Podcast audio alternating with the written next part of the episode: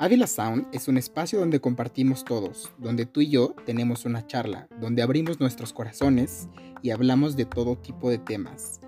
Entre amigos y expertos encontraremos la manera de seguir aprendiendo y compartiendo. Yo soy Fabs y esto es Ávila Sound. Síguenos en facebook.com diagonal Fabsávila y en Instagram arroba Ávila Sound.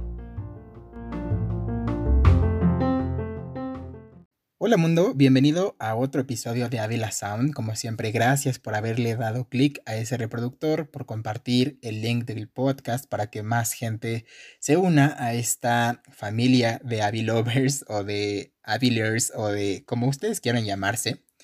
Y esto pues es obviamente un chiste porque me gusta como la gente que ya se cree de verdad influencer le ponen un nombre a su fandom. Pero aquí no estamos eh, para ser influencers ni para crear fandoms, únicamente son ustedes y yo compartiendo la vida. Así que olviden toda esa verborrea que dije al principio y vamos a iniciar con el tema del día de hoy, que como ya pudiste haber leído en el título del episodio, se llama Con o sin anestesia. Y ya sé que suena un poco choqueante y fuerte, pero en realidad lo que vamos a tratar el día de hoy son todas esas elecciones que tenemos en la vida o todas esas situaciones en la vida en las que está en nuestro poder elegir si las queremos vivir con o sin anestesia. Esto tengo que confesarles que lo grabé un poco de manera impulsiva porque el episodio que iba a corresponder a esta semana en especial ya estaba grabado, incluso hay dos episodios ya grabados, pero por ahí rondando en Twitter o en Tweetland como yo le digo, encontré un tweet de alguien que hablaba justamente de cómo terminó su relación amorosa y su elección fue vivir su duelo con anestesia, hacer como que nada pasaba y continuar con su vida. Eso por supuesto devenía de muchas consecuencias o de muchas otras cosas que no necesariamente, para mi punto de vista, eran la mejor elección. Pero el día de hoy vamos a descubrir un poco a través de mí y a través de situaciones genéricas cómo es que elegimos si queremos o no anestesia. Y esto tiene mucho que ver con los duelos. Sin embargo, no me voy a meter tanto en el tema del duelo, a hablarlo como tal, porque me gustaría traer a un especialista, a una tanatóloga o algo así, que nos pueda guiar más en cómo se viven los duelos, las etapas que pasamos y cómo es que la terapia nos podría ayudar a sobrellevar los duelos.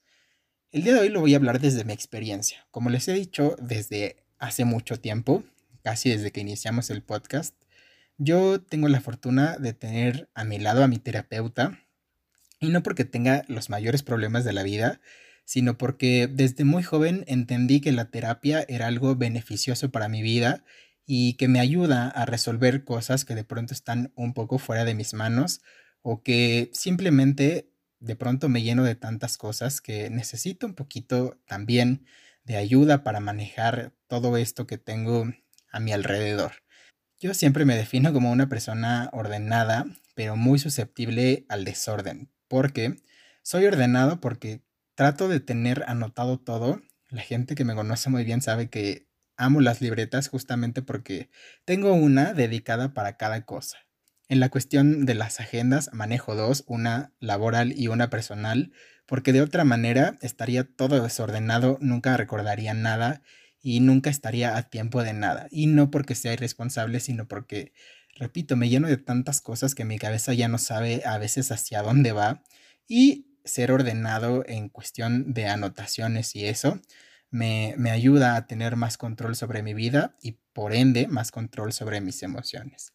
Y todo este rollo de palabras tiene que ver justamente porque lo aprendí en terapia. Y de lo que aprendí también en mi terapia es a buscar un mejor método para tomar elecciones, decisiones y para saber cuándo sí debo sentir y cuándo no, cuándo vale la pena y cuándo no, y cuándo el dolor y las lágrimas tienen sí o sí que fluir. Por ejemplo, hay cuestiones personales, discusiones que no vale la pena eh, invertir tu tiempo en tirarte al drama y al llanto y, ¿sabes? Estoy hablando de situaciones, por ejemplo, discusiones coloquiales o comunes con los papás o con los hermanos, que algo que me parece muy importante, que hace no mucho, alrededor de un año, yo vivía una situación X en mi vida personal y justamente hablaba de esta relación de hermandad, ¿no? Dígase consanguínea, de amistad o lo que sea. Cualquier persona que tú consideres hermano, mi terapeuta me decía, es saludable que los hermanos se peleen, porque si no aprenden a pelear, nunca aprenden tampoco a resolver, nunca aprenden a ponerle fin a los problemas o a darle una solución que convenga a todos y se la van a vivir en este estira y afloja de a ver quién puede más y quién es más poderoso y quién es más fuerte. Entonces, eh, apliqué eso. Únicamente recordé mi niñez y recordé todas esas peleas eh, con mi hermana, que también hace un par de días estaba recordando que yo cuando era niño peleaba demasiado con mi hermana, con mi única hermana además. Peleaba demasiado con ella porque ella es mucho más grande. Bueno, no le digan que dije esto, pero es unos años más grande que yo. Y por supuesto que cuando yo empezaba a querer jugar y a querer tocar cosas y agarrar y mover, ella ya estaba en la etapa de eh, prepubertad, donde prácticamente nadie queremos que nos toquen nuestras cosas, que nos molesten, queremos estar solos, escuchar nuestra música, etc. Entonces, debido a la cuestión de edades, yo tenía muchas peleas con ella, ¿no? Porque además ella se creía o se sentía la hermana mayor, la que tenía el poder y la que era como la autoridad después de mis papás, ¿no? Y yo siempre le recuerdo que ella me maltrataba violentamente cuando yo era niño. Y es un poco en broma, un poco en verdad, porque bueno, pues así sucedían las cosas. Sin embargo, Ah, desde hace, no sé, unos 10 años, jamás nos hemos dicho una grosería, jamás nos hemos peleado como esas peleas de niños, hemos tenido nuestras discrepancias y nuestros desacuerdos. Sin embargo, he aprendido que en mi caso, el silencio es la mejor herramienta para resolver porque, bueno, pues soy acuario, soy una persona muy temperamental y soy una persona muy frontal además y directa, que ya les he dicho que esto de ser directo me ha traído demasiados conflictos con personas y a veces la gente que quiero se siente un poco agredida, aunque no sea mi intención, con todas las cuestiones que digo y las palabras que uso, etc.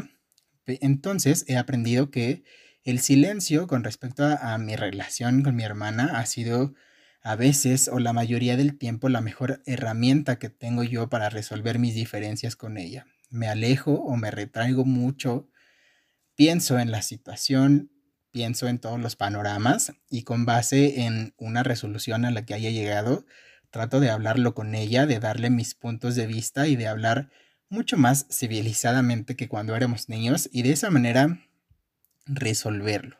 Así que creo que esta cuestión siempre la decido tomar con anestesia, es decir, evadirla un poquito, sacarla de lo importante que puede ser, ponerla hasta cierto punto en un segundo plano para no escandalizarme ni llenarme de coraje y etcétera, y también no dejarme llevar por el coraje o el arrebato del momento y que con la cabeza más fría podamos resolverlo. Así que empezamos con una situación que vivo con anestesia y no sé, creo que deberíamos aprender a hacer uso del silencio mucho más. Estamos acostumbrados a que cuando alguien nos agrede de la manera que sea, verbal, físicamente o lo que sea, reaccionamos de la misma manera. Sin embargo, yo creo, y lo he visto muchas veces, que si alguien te empieza a agredir, principalmente cuando es de manera verbal, cuando alguien te empieza a agredir, inmediatamente sientes este rush de adrenalina que te eriza la piel y te sobrecalienta el cerebro. Pero si tomas la decisión de no corresponder la agresión y quedarte callado, inmediatamente le causas un shock a la otra persona porque no estás respondiendo como él esperaría.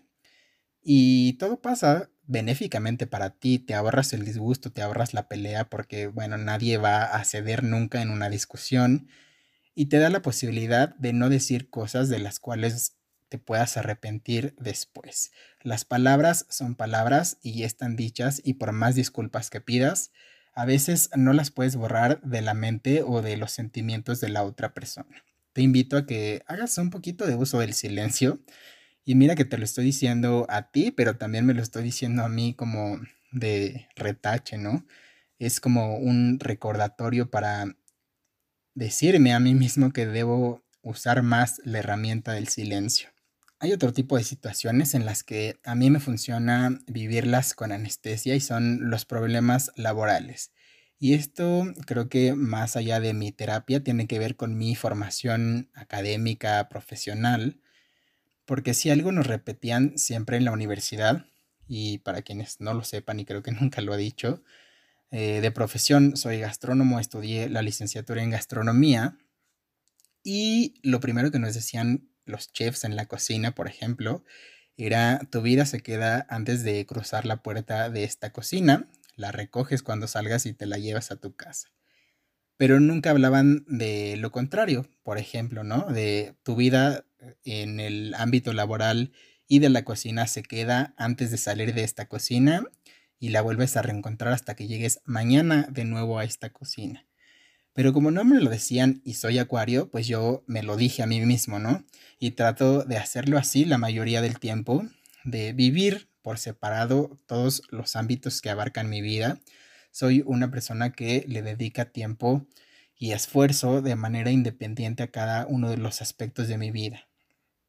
En el ámbito del trabajo, soy muy responsable y a veces hasta obsesivo con mi trabajo porque me gusta que todo esté en su lugar, en tiempo y forma, que sea como debe de hacerse o como a mí me lo enseñaron que debe de hacerse con la disciplina y la responsabilidad necesaria.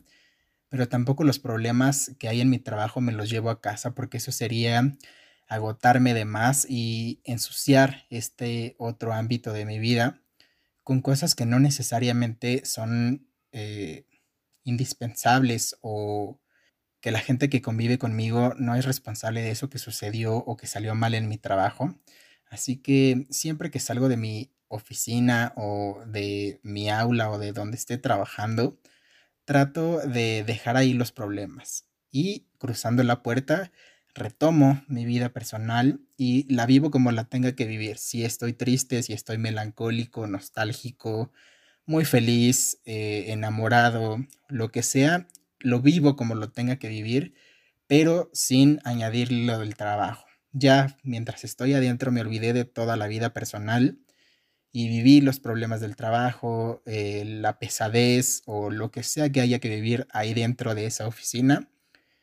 También lo vivo como tenga que vivirlo. Y en el ámbito, por ejemplo, amoroso también soy como muy eh, dedicado, por así decirlo, aunque creo que la gente tiene otra perspectiva de mi faceta de conquistador o de enamorado y hace mucho que no la muestro porque, bueno, ya más adelante entenderán. Sin embargo, trato de siempre separar todo. Por ejemplo, tengo varios grupos de amigos con los que me gusta viajar o con los que me gusta ir al boliche o ir a comer o ir a platicar al café y nunca los involucro entre ellos y tampoco involucro ni a mi pareja, ni a mi familia, ni a la cuestión laboral con mis amigos. Soy un fiel creyente de que las cosas no deben de mezclarse porque con tus amigos hablas de una manera un poco más en confianza, sin eh, tabús, sin estas cuestiones que de pronto socialmente tienes que cumplir o ser un poquito más políticamente correcto y con tus amigos o no, porque pues son amigos y entre todos deberíamos cuidarnos. Ese por lo menos es el concepto que yo tengo de mi grupo de amigos o de mis grupos de amigos, que entre todos nos cuidamos y cuidamos la confidencialidad de lo que se platica cuando estamos juntos. No sería lo mismo si añadimos a alguien al grupo porque es alguien extraño, alguien que quién sabe si se quede en tu vida mucho o poco tiempo, o quizá ni se quede, porque esa parte o esa versión de ti que ve cuando convives con tus amigos, pues no le gusta o no sé, pueden surgir muchas situaciones y entonces desde hace varios tiempo trato de mantener todo como por separado y dedicarle sí tiempo y calidad a cada uno de los aspectos, pero vivirlo prácticamente todo con anestesia, hablando del general. Cada una de las situaciones la vivo sin anestesia porque trato siempre de sentir lo que me esté causando mi vida personal, mi vida amorosa y mi vida laboral. Lo celebro o lo lloro o lo sufro, incluso si así tiene que ser. Pero en general toda mi vida, prefiero mantenerla con anestesia y la anestesia me ayuda a tener este orden. Por eso les hablaba del orden al principio, porque esta anestesia para mí, y obvio que la anestesia es sentido figurado, ¿ok? La anestesia me ayuda a mantener este orden, de tener separado y delimitado cada uno de los aspectos de mi vida para poder dedicarles el tiempo y la calidad que se merece cada uno. Si le cambiáramos el nombre de anestesia a otra cosa, le podríamos llamar agenda, le podríamos llamar bullet journal, le podríamos llamar calendario, recordatorios o como ustedes quieran y la herramienta tecnológica que utilicen o análoga en el caso de que sean como yo que las agendas digitales nada más no son lo mío, pese a que sí las uso. Y les recuerdo que ya tengo vuelta loca a mi Alexa con tantos recordatorios y cosas que me tiene que decir por hacer. Y aún así, siempre todo lo anoto en agendas en papel porque bueno, pues soy de la vieja escuela y esa es mi manera de mantener mi orden. Llegamos al momento de las pérdidas y este es el momento de decidir principalmente si lo queremos vivir con o sin anestesia. Y voy a empezar por las pérdidas eh, de afectos, ¿no? No tanto de las pérdidas amorosas, pero sí de las pérdidas de familia, de amigos, de los padres incluso, ¿no? Y les repito, no me voy a meter en cosas del luto de manera estricta porque mm, creo que eso lo tiene que hablar un especialista y creo que ya he pensado en lo que he estado hablando, quién es la persona indicada para hablarnos de esto, pero lo voy a hablar desde mi experiencia.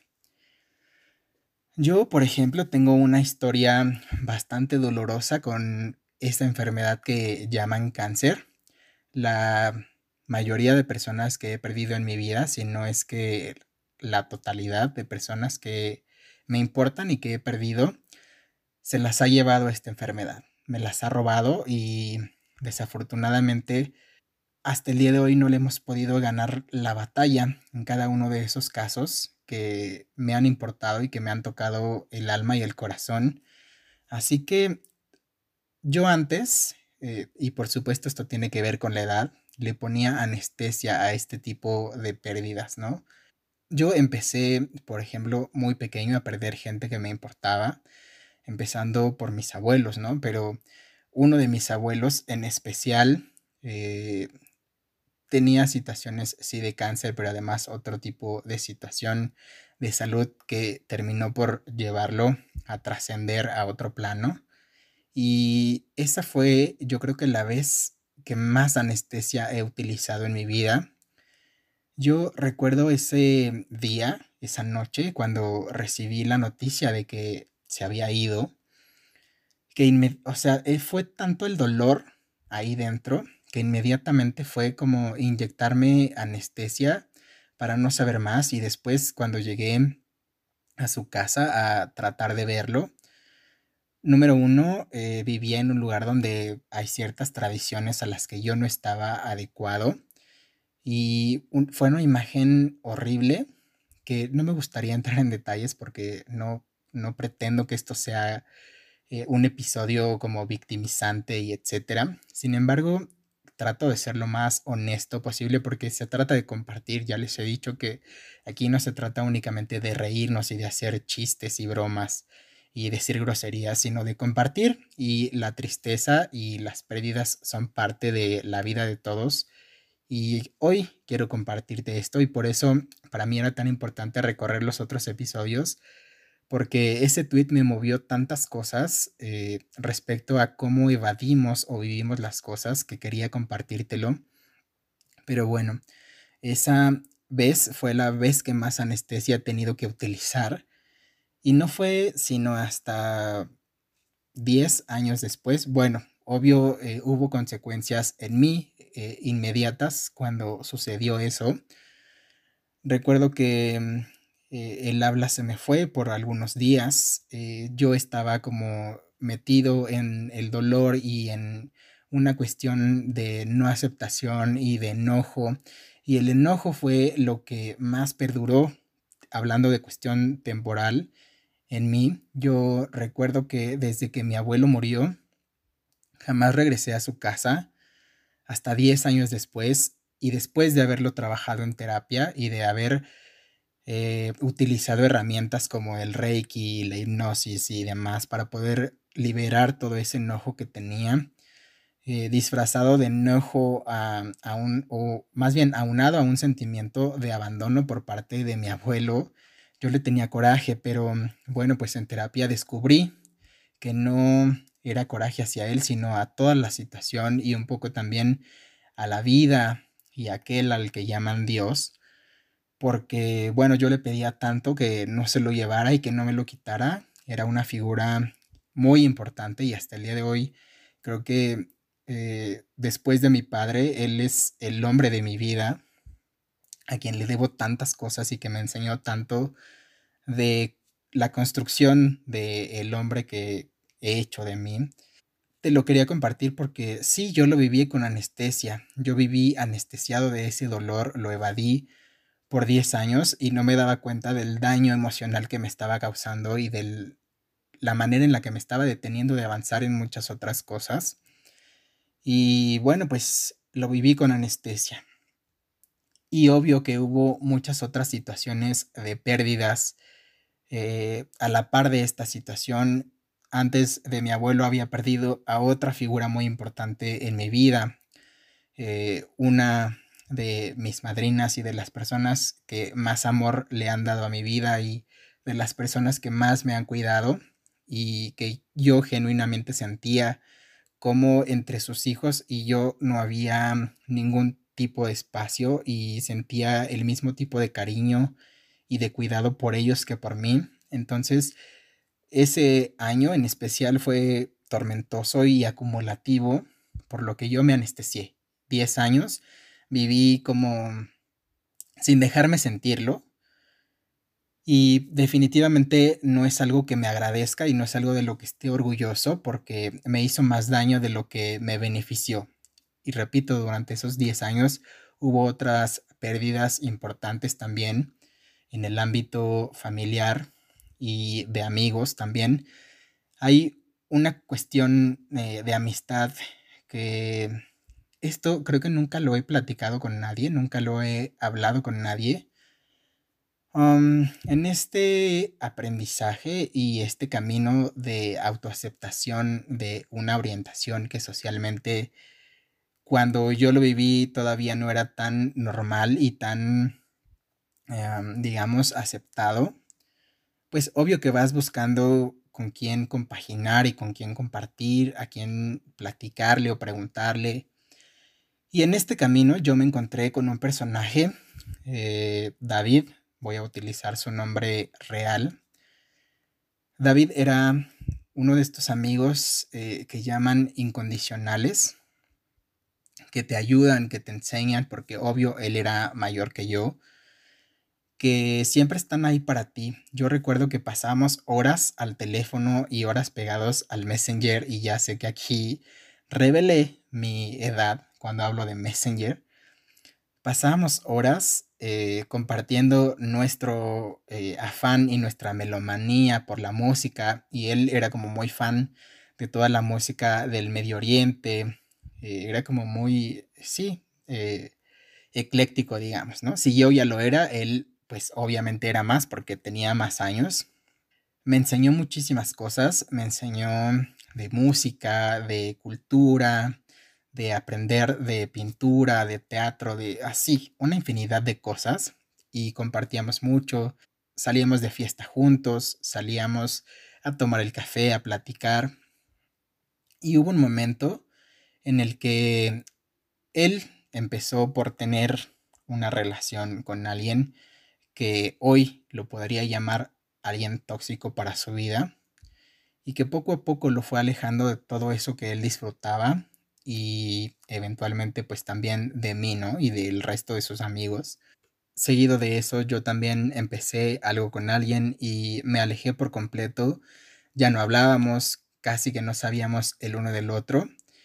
Y bueno, no casi, ya no sabíamos el uno del otro. Un día, otro amigo eh, en común y resultó que ese otro amigo tenía más contacto con mi amigo que yo mismo. Y cuando volví a saber algo de él, lo único que supe es que había muerto tres días antes y que desafortunadamente yo no pude volver a verlo. Y además se fue por una situación eh, lastimosa.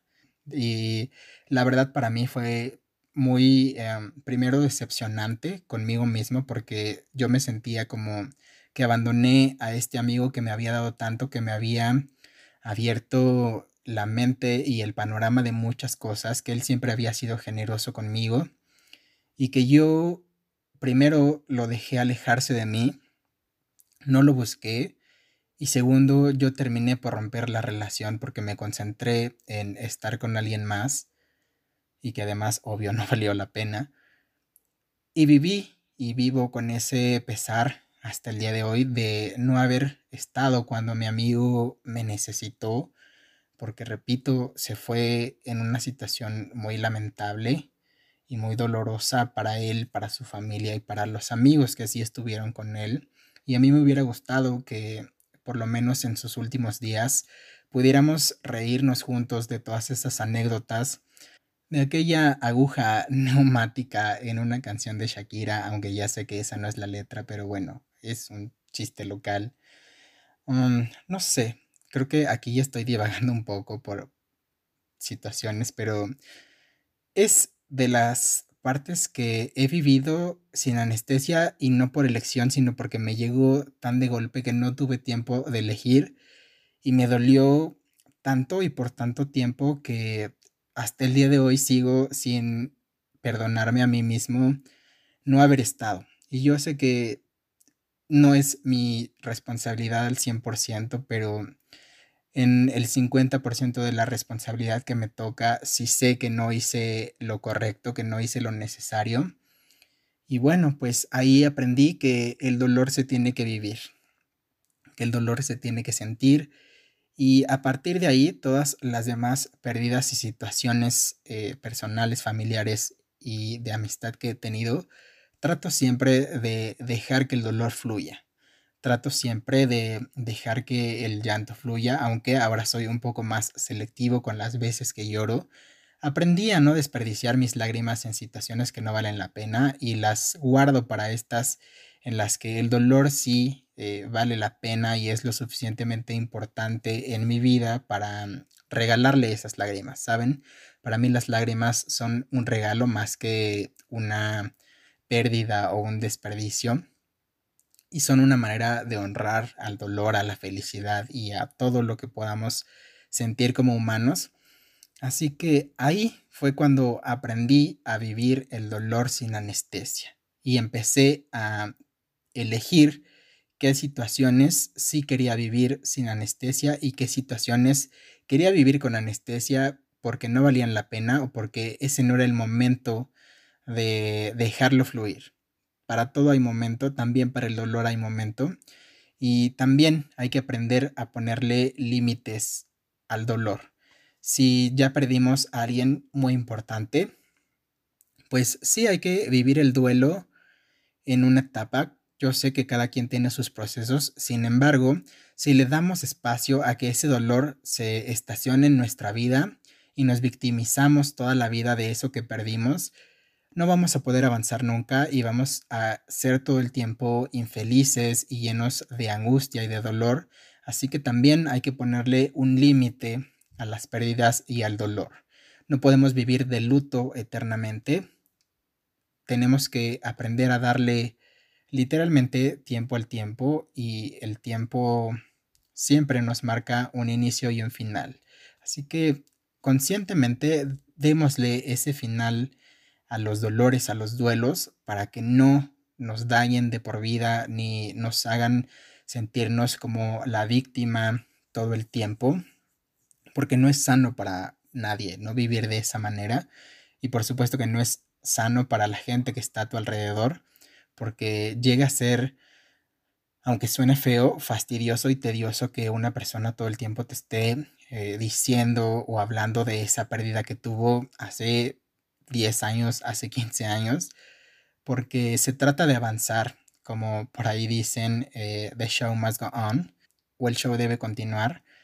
Y sí, bueno, pues llegamos a la vida con la única certeza de que algún día nos íbamos a morir, a ir, ¿no? Vivamos cada uno de los días sabiendo que no somos eternos y que sin saberlo tenemos un tiempo final y no queremos desperdiciar nuestro tiempo en esta vida sufriéndolo y llenándonos de dolor. Eh, hace unos días apenas escuchaba y veía algo acerca de la trascendencia y de las múltiples vidas, la reencarnación y cómo debemos de alimentar y cuidar nuestra alma para llevar de mejor manera todo esto, pero voy a investigar un poco más, voy a tratar también de conseguir a alguien que nos hable de todo esto porque creo y quiero más bien compartirte un poco de eso en, en el podcast porque Um, en este momento de mi vida soy la persona menos espiritual que puede existir, yo creo. Estoy en este punto en el que dejé de creer en aquel al que le dicen Dios y recién cuando estaba escuchando estas palabras sobre el alma y sobre la trascendencia y las múltiples vidas, encontré una forma de espiritualidad que me hizo sentirme más tranquilo y más cómodo con, las cosas que han sucedido en mi vida y en general en el mundo, ¿no? Pero bueno, voy a ir a una pausa porque ya me extendí demasiado aquí y regresamos para ver cómo es que llevamos sin anestesia o con anestesia las rupturas o las pérdidas amorosas. Y ahora vamos a ir con los tips de la semana. Los tips de la semana son únicamente tres que nos ayudarán a elegir de mejor manera. No importa el tema ni qué es lo que tengas que elegir, estoy seguro que estos tres tips te van a servir. Número uno, enfócate en lo verdaderamente importante. Enfocarnos siempre nos sirve para reducir nuestro panorama a lo que queremos específicamente resolver. Esto liberará toda aquella paja que esté llenando tu mente de cosas inútiles y te permitirá ver objetivamente la situación. En el momento que te enfocas y ves todo con más objetividad, tienes la facilidad de hacer una elección mucho más rápida. Número 2. Alimentemos nuestra mente y nuestro corazón indudablemente, porque al ser humanos todos dependemos de esa ambigüedad y lucha entre lo que nos dice la razón y el corazón. Alimenta los dos. Llénate de amor propio y llénate de pensamientos positivos y pensamientos que te lleven a progresar para tomar una mejor elección. No te dejes llevar por lo visceral y por el enojo. Regresa a ese enfoque que te di como tip número uno y haz que tu corazón y tu mente trabajen en pro de ello. Y tip número tres, platica eso que quieres elegir y las opciones que tienes, pero no lo platiques con el mundo en general. Platícalo con aquella persona que sepas que quiere lo mejor para ti y que su consejo siempre va a ser objetivo y leal, que no tenga ningún tipo de sesgo ni ningún tipo de conveniencia a elegir, para que de esa manera pues tengas una segunda opinión, un segundo punto de vista que te ayude a dar un 360 a tu panorama y de esa manera pues todos podemos elegir mucho mejor. Siempre hay que tener una persona de confianza a nuestro lado. Bienvenido al buzón de quejas, ese donde tú puedes dejar la queja que más te robe el sueño y yo, por supuesto, te daré mi más sincero, pero siempre sarcástico consejo. El buzón de quejas de esta semana, la verdad, se llenó bastante y tenía algunas otras quejas acumuladas, así que he decidido que este buzón de quejas va a tener más de una porque estoy dejando fuera, por cuestiones de espacio, muchas de las que me mandan, algunas muy graciosas, algunas un poco choqueantes, pero yo detenidamente leo todas y cada una. Hay una queja en especial que nos hizo llegar mi buen Gordy, Héctor Solano, y él se queja amargamente, como todos creo, o la mayoría de los mexicanos, en el panorama real y no como lo ven los chairos y el presidente de la República, creo que todos nos quejamos amargamente de su proceder y de la sarta de estupideces que dice todo el tiempo. Así que yo no tengo ningún consejo para ti, mi querido Gordy. Únicamente pues hay que esperar que en algún momento algo suceda, lo que sea, y que nos libremos de este personaje en la presidencia y del país y de todo su séquito de seguidores. Tengamos confianza, los milagros suceden y bueno, pues nada, habrá que darle tiempo al tiempo. Una segunda queja dice así, en este tiempo de cuarentena decidí terminar con mi novio con el que vivía desde hace 5 años y que llevaba 15 años de relación. Terminé con él porque descubrí que no lo soportaba todo el día y si no soportas a alguien, ¿qué haces con él? Decidí dejarlo, pero ahora lo extraño y quiero pedirle una segunda oportunidad. ¿Debería hacerlo? Mi consejo va a ser simple y rápido. Cuando sacas del refrigerador desperdicios de comida y los tiras al bote de basura, después, cuando vuelves a tener hambre, vas, los sacas y te los comes. No, ¿verdad? Lo mismo pasa con las relaciones. Relación terminada no se recicla, no hay recalentado y como dice una canción muy mexicana por ahí, la chancla que yo tiro no la vuelvo a levantar. Si ya descubriste que no soportas a esa persona y que no es lo que quieres para tu vida, como para qué irías a pedirle una segunda oportunidad. Además, creo que él también se merece ser libre porque evidentemente tú no eres la persona que está dispuesta a compartir su manera de ser. Él tiene todo el derecho, la libertad y posibilidad de encontrarse a alguien que sí lo quiera y lo valore por lo que es porque uno no puede ni pretende querer a alguien por lo que no es. Hay que aprender a aceptar a las personas como son si es que las queremos a nuestro lado. Siempre hay discrepancias, pero si tú ya decidiste que no es lo que quieres y como tú misma dijiste, no lo soportas, pues let it go. Y hay un cúmulo de quejas, especialmente esta semana, y que como son tantas, he decidido grabar un episodio especial con respecto a ese tema, a todo el enojo y desesperación que estamos sintiendo todos a costa de la situación que vivimos con la pandemia, con el COVID y principalmente con las decisiones que toma el gobierno en México. Así que el día de hoy no voy a hablar de todas esas quejas que me hicieron llegar eh, a través de inbox, DM en Instagram y en el feed de Facebook porque voy a grabar un episodio especial hablando de esto, porque creo que todos iniciamos con ese enojo, frustración, pero afortunadamente yo he encontrado el camino para liberarme un poco de todo el miedo y la tensión que nos causa esta pandemia. Espero que ese capítulo que viene pronto te ayude y te mejore el ánimo y la situación que estás viviendo y que estamos viviendo todos en general con el aislamiento, la pandemia y la irresponsabilidad de la gente. Así que con estas tres quejas cerramos el buzón y nos escuchamos en el siguiente buzón de quejas. Regresamos de la pausa y vamos a hablar ahora sí de lo que mueve al mundo básicamente, que es el amor. Por ahí hay una frase muy eh, utilizada, choteada o cliché, como tú le quieras decir, que dice que el amor mueve montañas. Y sí, pero la puede mover contigo delante para hacerte avanzar, la puede mover contigo atrás para hacerte retroceder o la puede mover encima de ti para aplastarte. Es nuestra elección qué es lo que queremos hacer con esa montaña y también es nuestra elección saber si queremos vivir las pérdidas o rupturas amorosas con o sin anestesia. Por supuesto que, eh, bueno, pues todos hemos tenido, o creo que la mayoría de personas hemos tenido muchas parejas en el poco o mucho tiempo que tengamos de vida. Y por ende hemos tenido muchas pérdidas o rupturas amorosas. Algunas nos importan más o nos duelen más y otras simplemente no nos interesan, ¿no?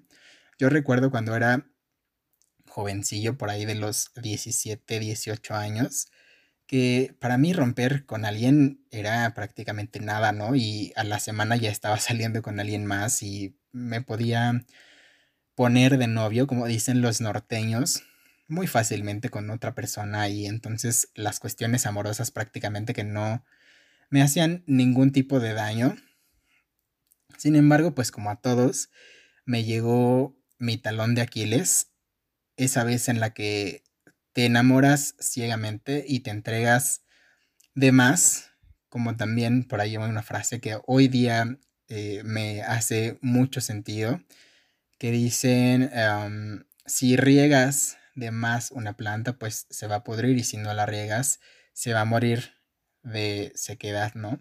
Y creo que esta relación en específico de, las que, de la que les quiero hablar, creo que la regué demasiado.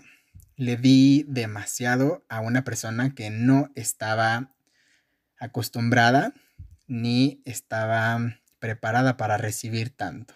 Desafortunadamente estaba en una relación y en un enamoramiento pues sí, como hoy dicen, tóxico, porque era una relación en la que solo una de las dos partes daba, daba, daba y la otra persona solo recibía. Y literalmente, ¿no? Em, y entonces, em, pues era muy fácil solo ver que la otra persona estaba interesada, en este caso yo, que estaba trabajando por la relación y estaba trabajando por hacer que todo funcionara, porque también ingenuamente, claro, con la juventud que me acompañaba en ese momento, yo ya juraba que era la persona con la que quería compartir el resto de mi vida. Y bueno, pues desafortunadamente la otra persona, además de compartir su vida conmigo, quería compartirse con muchas otras, ¿no? Y no, digamos, en el sentido amoroso, visto desde el punto de la lealtad, ¿no? A él le gustaba compartirse, sí, pero bueno, pues de otras formas. Pero bueno, pues hubo que enfrentarse a la verdad y también hubo que enfrentarse a todo aquello que yo siempre había dicho que no haría, ¿no? Perdonar una deslealtad de esa índole. Pero bueno, pues enamorado y además joven ingenuo, se dio, bueno, una segunda oportunidad y la situación de la regalada con la comunidad, digamos que de lo privado pasó a ser público, ¿no? Ahí quien entienda, entienda y quien no, bueno, pues crezca más. Pero en ese momento yo tomé la decisión de terminar esa relación y terminarla de una manera muy tajante eliminando a esa persona por completo de mi vida, bloqueándola de todos lados. Y ya sé que hay diferentes opiniones acerca de esto de bloquear que te muestran como una persona inmadura e infantil. Sin embargo, pues si eso te hace bien, bloquea de todas las partes que te sea posible. Así que aquí estaba yo de 23 años, 24, no recuerdo bien, la verdad, el tiempo que había pasado pero entre esas dos edades estaba ese joven Fabián enfrentándose a la peor ruptura amorosa de su vida. Pero cuando les digo la peor, créanme que fue la peor. Yo tenía literalmente el alma, el corazón y la vida destrozados, porque les repito, yo ya eh, veía esa relación como algo un futuro muy largo, ¿no? Y prácticamente interminable.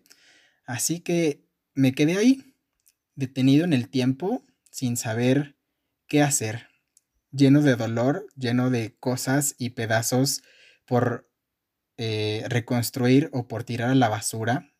Y hubo que hacer una elección. Y afortunadamente eh, ya tenía un tiempo atrás enfocado en este tema, en mi terapia, y me fue un poco más fácil decidir que quería vivirlo sin anestesia, porque si yo lo evadía y hacía como que no pasó nada, que fue un mal sueño y seguía yéndome con otra persona, con otra relación inmediatamente, esa persona iba a pagar todo ese dolor que yo no había sanado. Decidí entonces que quería vivirlo sin anestesia y no les puedo explicar en palabras y perdón si de pronto mi voz se corta. Y esto también nunca lo he hablado con nadie, bueno, sí, con personas, pero nadie ajeno a la situación, ¿saben? Y si la voz se corta no es porque aún duela, sino porque, bueno, pues son estragos de la vida que hay que vivir, de los que hay que aprender y de los que hay que saber cómo enfrentar, ¿no? Entonces yo decidí que lo quería vivir sin anestesia, decidí que quería vivir todo ese dolor, aunque me estuviera literalmente carcomiendo el alma, que me estuviera sacando de mi zona de confort y de esta estabilidad que los padres te dan. Yo recuerdo mucho una imagen de una noche en la que la contención ya no pudo más y yo lloraba y lloraba, pero con este llanto, eh, pues sí como desolador. Y a mis dos padres al lado, tratando de consolarme y de saber qué pasaba. Yo hasta ese momento no les había compartido nada porque creo que, bueno, pues la ropa sucia se lava en casa. Sin embargo, ya era tanto el dolor que no pude más que decirles lo que había pasado. Y ellos, más allá del enojo y de reaccionar de otra manera, digamos, lo único que hicieron fue abrazarme y ahí entendí que vivir con dolor no significa vivir solo y que el dolor se puede vivir acompañado perfectamente y afortunadamente también muchas más personas eh, se acercaron a mí para vivir ese proceso de dolor. Quiero agradecer enormemente a una persona que aparte de mis padres siempre estuvo ahí escuchándome y pues sí, acompañándome literalmente porque la mayoría de veces yo solo hablaba y hablaba y hablaba y lloraba. Y bueno, pues es mi prima Uridia, que cada vez que nos veíamos, ella, y sin vernos, siempre estaba el mensajito o la llamada para saber cómo iba. Y mi terapeuta de siempre, que también es una maravillosa mujer, Verónica, que es un sol y de estas personas que yo agradezco tanto haberme topado en la vida, que fueron como cuatro pilares importantes para sacarme todo ese dolor y de todo ese proceso, que además, repito, estaba viviendo sin anestesia. Yo lloraba lo que tenía que llorar, sufría lo que tenía que sufrir, le reclamaba a la vida, a Dios y a quien fuera posible y también le mentaba la madre a todo quien fuera posible por esto que me había sucedido y que yo creía que no me merecía porque lo había dado todo. Repito, quizá hasta de más para una persona que no merecía tanto. Pero a partir de ahí, yo pienso y decido siempre vivir el dolor como tenga que vivirlo porque no me parece justo hacer a otra persona pagar ese dolor que me causó el pasado, ¿no? Y con el pasado hablo de personas, lugares, situaciones. Creo que nadie en mi futuro se merece vivir todo ese dolor que es responsabilidad de alguien más. Y si entonces me toca trabajarlo sin anestesia, dejarlo fluir, que el llanto literalmente purifique todo ese dolor y cicatrice las heridas que se hayan causado pues así se hace, ¿no? Eh, y esto de así se hace no quiere decir que te lo esté adoctrinando o te lo esté recomendando. Estoy hablando de mí, de la manera en la que ahora llevo mi vida y trato de vivir eh, lo más alejado de la anestesia posible. Esto va a ser una banalidad y algo muy frandulero si quieren, pero esta canción que se llama 911 de Lady Gaga, que recién sacó su videoclip, he de reconocer que cuando vi de primera instancia el video no lo entendía, pese a que ya sabía de dónde venía esta canción y que para la gente tiene una letra muy vacía y burda, pero no saben que ella eh, le escribió eh, como una oda a su dolor, a esta adicción que tenía a los medicamentos eh, que en español no sé cómo se llaman, pero se dice painkiller, que son literalmente antipsicóticos que te ayudan a manejar y a controlar el dolor. Ella padece em, fibromialgia, una enfermedad que no tiene cura, que no tiene medicamentos específicos y que te mantiene en un estado de dolor constante, ¿no? Y bueno, esa manera de, de hacerle un homenaje a todo ese dolor, a mí me, me removió muchas cosas y creo que esto del video empató con el tweet y entonces me dio la oportunidad de venir a hablarte hoy de esto porque, y sí, ya sé, es muy personal y estoy hablando de situaciones como muy mías, pero el podcast es para eso, para compartirme contigo y para que tú también, si así te nace, puedas compartirme tus historias en un DM, porque no quiero exponerte con el resto de personas. Y para concluir un poco el episodio, o para empezar a concluirlo más bien, estas dos últimas historias que te he compartido, o estos dos últimos eh, segmentos del podcast de las pérdidas, tanto familiares como amorosas, quiero decirte que haberlas vivido sin anestesia ha sido la mejor decisión que pude tomar, porque hoy día, pese a que sí, hablarlo me corta la voz y demás, sigue sin doler. El dolor se fue y todo ese daño se quedó en el pasado. Lo único que me queda por trabajar, por ejemplo, es eh, quitarme la coraza de protección cuando conozco a una nueva persona. Eso lo sigo cargando y no sé por cuánto tiempo más lo siga cargando. Es algo que estoy ya trabajando en terapia, por supuesto, pero sigo teniendo como esta zozobra y esta sensación de tener que cuidarme del dolor. Y yo sé que eso no es bueno porque literalmente es, me estoy aplicando una anestesia o un medicamento que me evite o inhibe el dolor, ¿no? que el dolor que ni siquiera ha llegado, el dolor que ni siquiera sé si llegará, y todo el tiempo tengo esta barrera y esta coraza que pongo entre mi persona y las personas que conozco, dígase en sentido romántico, ¿no? Y bueno, pues afortunadamente me han tocado muchas personas buenas y otras que definitivamente no valen la pena eh, en todos estos años pero vivo con la convicción de que lo que llegue después sea eh, lo que tenga que ser.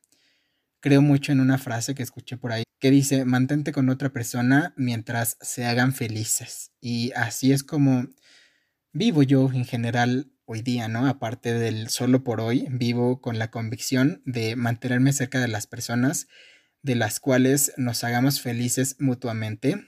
Y dígase en tono amoroso, en tono amistoso, familiar, porque como se han dado cuenta, soy una persona que maneja muy bien el desapego y no por ser familia tengo que estar apegado a una persona o no porque fue mi amigo en algún momento me apego a esa persona si en el presente no compartimos ideales o momentos de vida o pensamientos o no empatamos simplemente ya, pues soy muy capaz de irme de esa persona o de alejar a esa persona de mi vida, porque no es lo que necesito ni lo que quiero hoy día.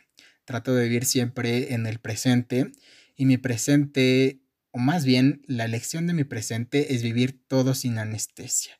No tenerle miedo ya al dolor, quitarme las corazas y quitarme todos estos sentimientos de temor que no llegan a ser un miedo, sino es como creo que utilicé mal la palabra temor. Es más bien como una, eh, como una alarma que siempre tengo ahí, que cuando veo algo que no me parece, inmediatamente me alejo.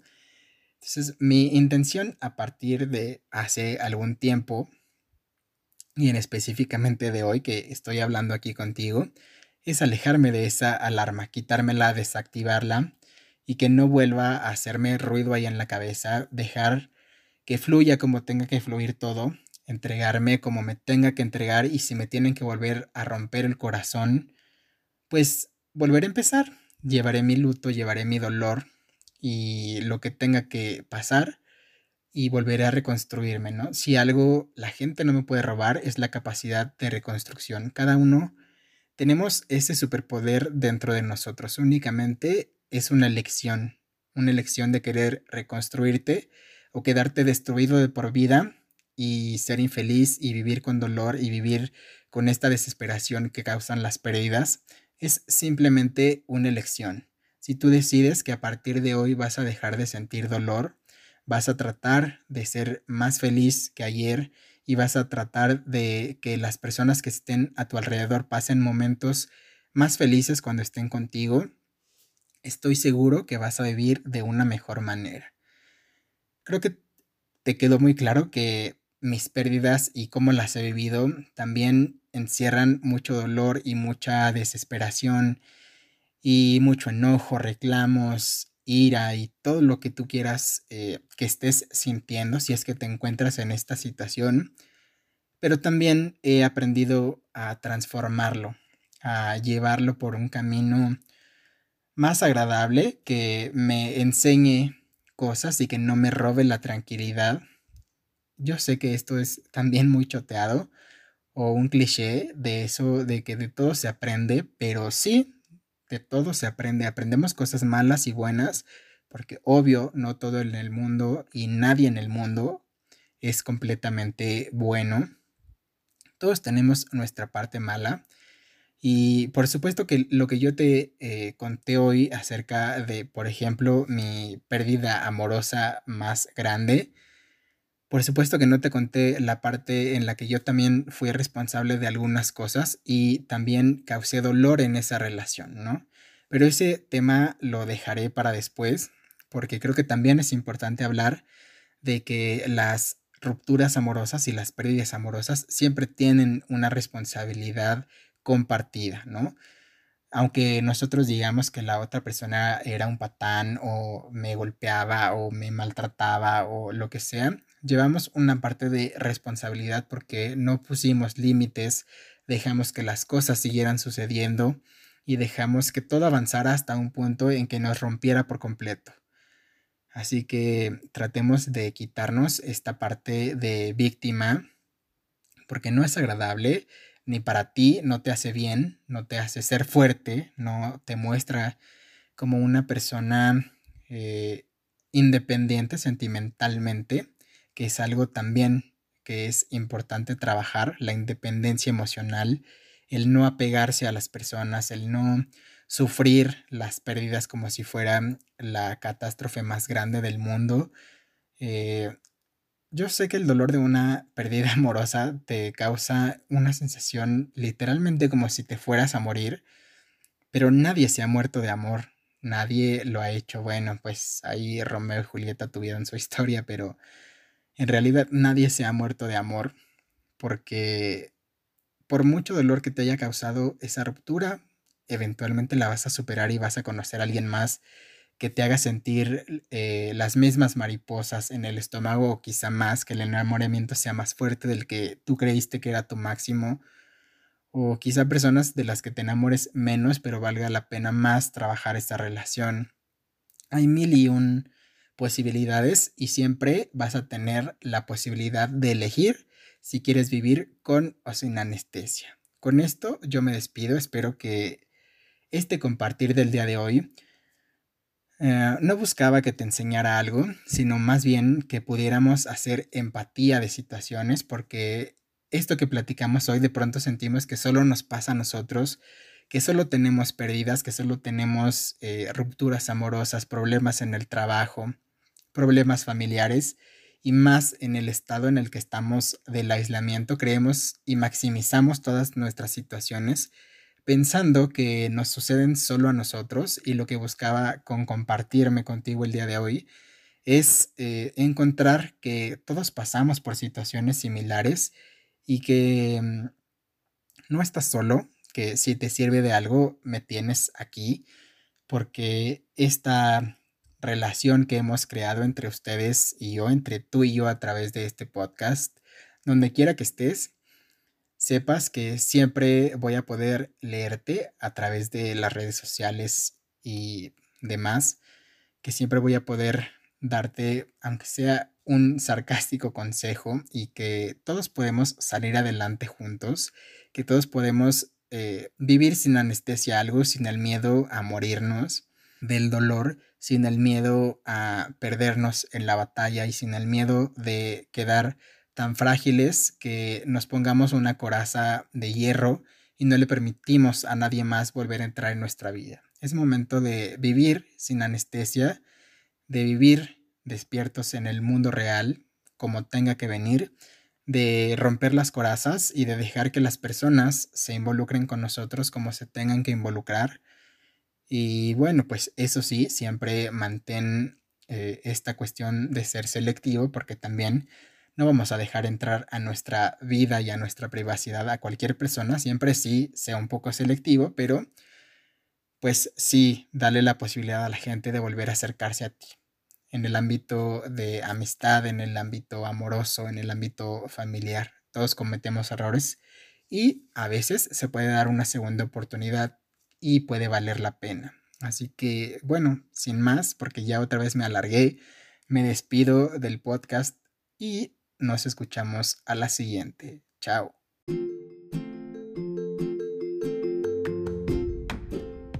Estas son las recomendaciones de la semana. En las recomendaciones de la semana por parte de Netflix tenemos la serie Cobra Kai, que es la secuela de la muy famosa película de los 80s Karate Kid. Y pese a que no es un nuevo lanzamiento, porque ya vamos en la segunda temporada, es una serie a la que yo no le había dado la oportunidad hasta ahora que me apareció con nuevos episodios y la verdad es que no pude despegarme de verla hasta ponerle fin. Estoy ansioso porque llegue una tercera temporada. Una película muy actual, muy tecnológica, es El Dilema de las redes sociales. Y bueno, pues es súper interesante ver cómo las redes sociales manejan actualmente nuestra vida, nuestros pensamientos, la información que manejan las redes sociales y cómo es que influyen también en nuestras decisiones y en el modo en el que vivimos actualmente.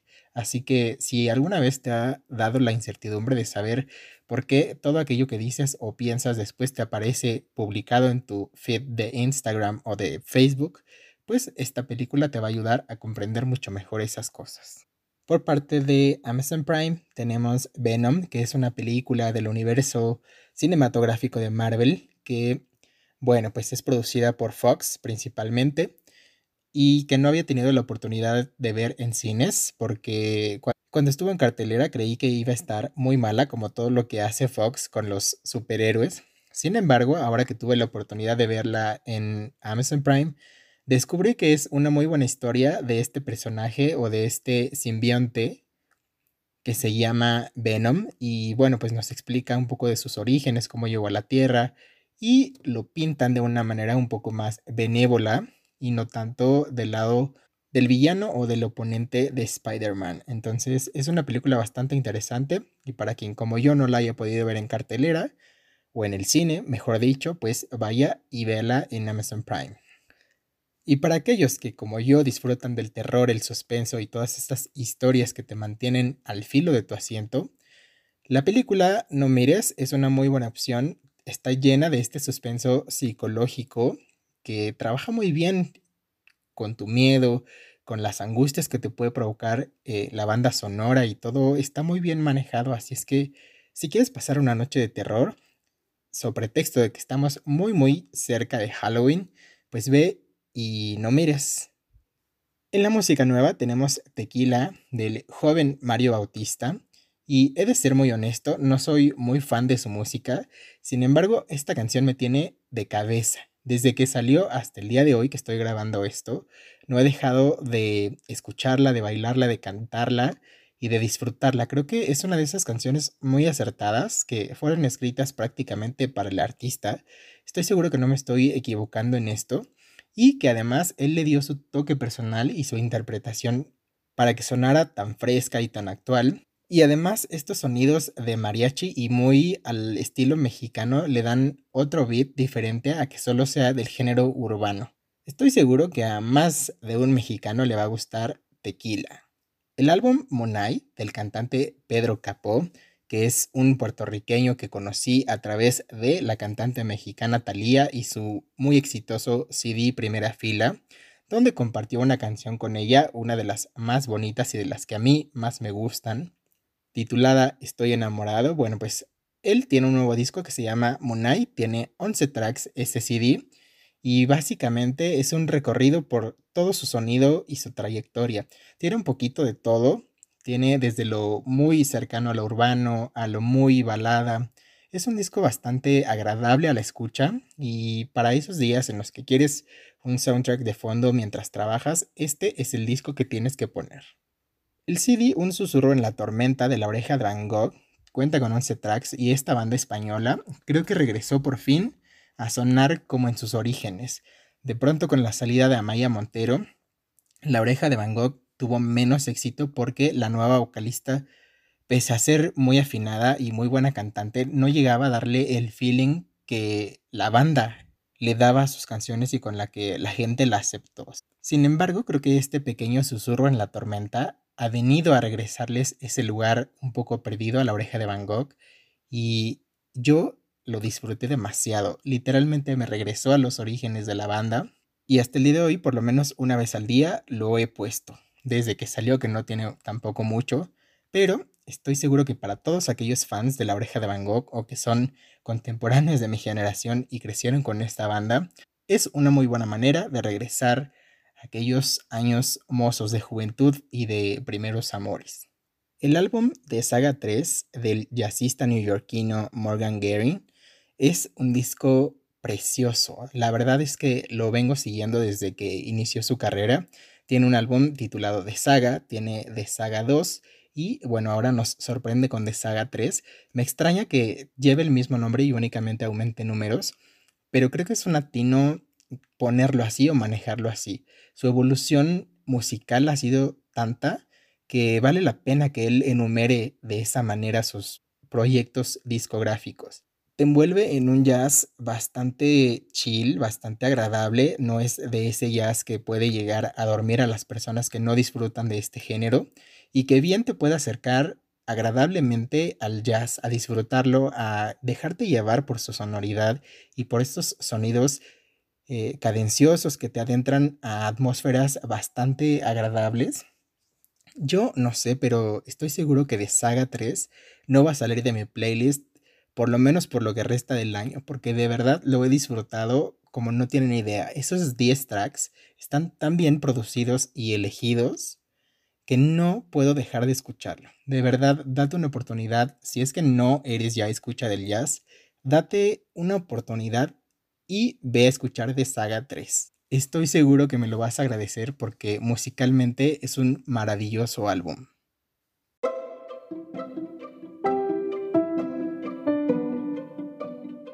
En la vida hay tres constantes, el cambio, la elección y los principios. Stephen Covey Gracias por escuchar. Esto fue Avila Sound. Nos vemos a la próxima.